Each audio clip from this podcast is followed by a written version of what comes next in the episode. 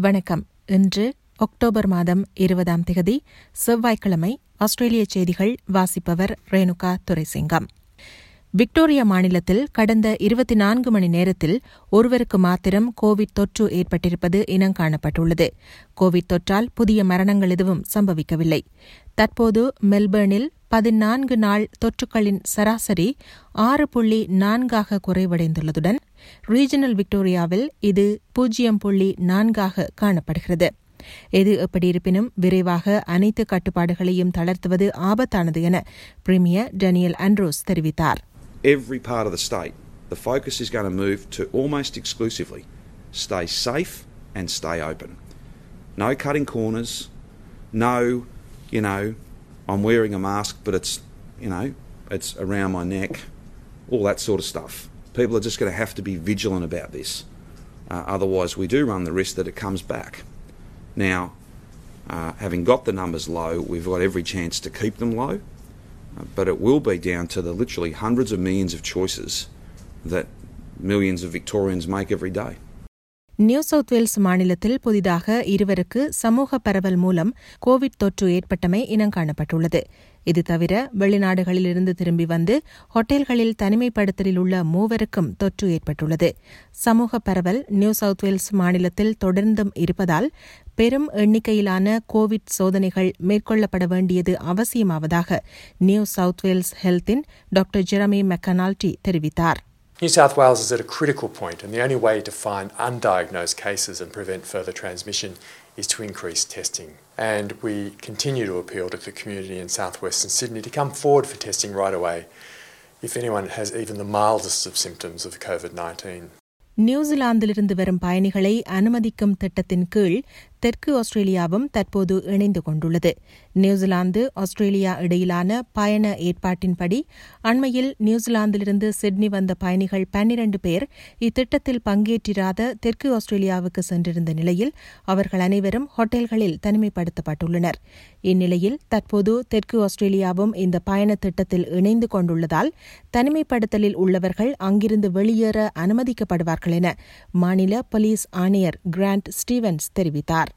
Look, it's unfortunate that people have to be uh, disadvantaged in this regard, but we don't apologise for taking steps to ensure the safety of the South Australian community. These people have been inconvenienced for a relatively short period of time whilst we uh, made uh, a proper assessment of the level of risk to South Australia. Um, they should be very happy that we're able to uh, release them from that quarantine period. ஆஸ்திரேலியாவின் பல் கலாச்சார பின்னணி கொண்ட சமூகத்தவர்கள் பலர் வெளிநாடுகளால் மிரட்டல் மற்றும் தொந்தரவுக்குள்ளாகியிருப்பதாக ஆஸ்திரேலிய பாதுகாப்பு புலனாய்வு அமைப்பின் தலைவர் மைக் பெர்கஸ் தெரிவித்தார். வெளிநாட்டு அரசுகள் மற்றும் அவர்களது கொள்கைகளை விமர்சித்தமை தொடர்பாகவே இவர்கள் மிரட்டலுக்குள்ளாகுவதாக கன்பராவில் இடம்பெற்ற செனட் குழு விசாரணையின் போது அவர் தெரிவித்தார். Foreign interference also manifests itself in the monitoring, harassing, intimidating of Australia's culturally diverse communities. We have covered many cases involving multiple countries where Australian community members and their families have been threatened for expressing views at odds with the foreign government's policies or values.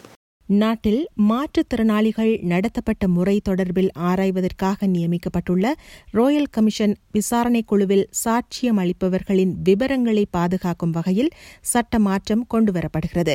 தமது விவரங்கள் வெளியாகிவிடுமோ என்ற அச்சத்தில் பலர் சாட்சியம் அளிக்க தயங்குவதாக சுட்டிக்காட்டப்பட்டதை அடுத்து விசாரணையின் போதும் அதன் பின்னரும் சாட்சியம் அளிப்பவர்களின் விவரங்களை பாதுகாக்கும் வகையில் ராயல் கமிஷன் ஆக்ட் நைன்டீன் ஓ டூவில் மாற்றம் கொண்டுவரப்படும் என அட்டர்னி ஜெனரல் கிறிஸ்டியன் போர்ட்டர் தெரிவித்தார்.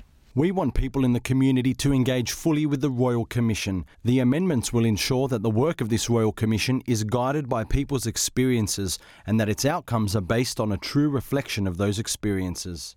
Nauru மற்றும் பப்புவா நியூகினிலிருந்து மருத்துவ தேவைக்காக ஆஸ்திரேலியா அழைத்து வரப்பட்டு சமூக தடுப்பு காவலில் அதாவது கம்யூனிட்டி டிடென்ஷனில் வைக்கப்பட்ட சுமார் ஐநூறுக்கும் மேற்பட்ட அகதிகள் மற்றும் புகலிட கோரிக்கையாளர்களுக்கு வழங்கப்பட்ட அரச உதவிகள் நிறுத்தப்பட்டுள்ளதால் அவர்கள் பெரும் சிரமங்களுக்குள்ளாகியிருப்பதாக அகதிகள் செயற்பாட்டாளர்கள் தெரிவித்துள்ளனர்.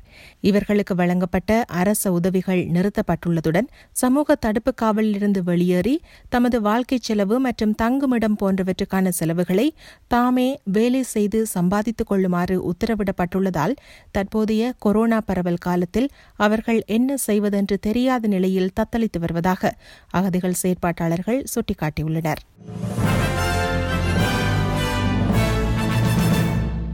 இனி இன்றைய நாணய மாற்று நிலவரம். ஒரு ஆஸ்திரேலிய டாலர் எழுபது அமெரிக்க சதங்கள் நூற்றி இருபத்தி ஒன்பது இலங்கை ரூபாய் அறுபத்தி இரண்டு சதங்கள் ஐம்பத்தொரு இந்திய ரூபாய் அறுபத்தி ஒரு காசுகள் தொன்னூற்றி ஐந்து சிங்கப்பூர் சதங்கள் இரண்டு புள்ளி ஒன்பது இரண்டு மலேசிய ரிங்கிட்.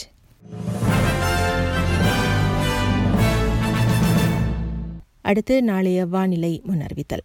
பெர்த் ஆங்காங்கே மிகமூட்டமாக இருக்கும் இருபத்தி ஐந்து செல்சியஸ் அட்லைட் மிகமூட்டமாக இருக்கும் இருபத்தி ஐந்து செல்சியஸ் மெல்பர்ன் மிகமூட்டமாக இருக்கும் பத்தொன்பது செல்சியஸ் ஹோபார்ட் மழை பெய்யும் சாத்தியம் உண்டு பதினேழு செல்சியஸ் கன்பரா ஆங்காங்கே மிகமூட்டமாக இருக்கும் இருபத்தி மூன்று செல்சியஸ் சிட்னி அநேகமாக வெயில் இருபத்தி நான்கு செல்சியஸ் பிரிஸ்பேர்ன் ஆங்காங்கே மிகமூட்டமாக இருக்கும் இருபத்தி ஏழு செல்சியஸ் டாவின் அநேகமாக வெயில் முப்பத்தி நான்கு செல்சியஸ்.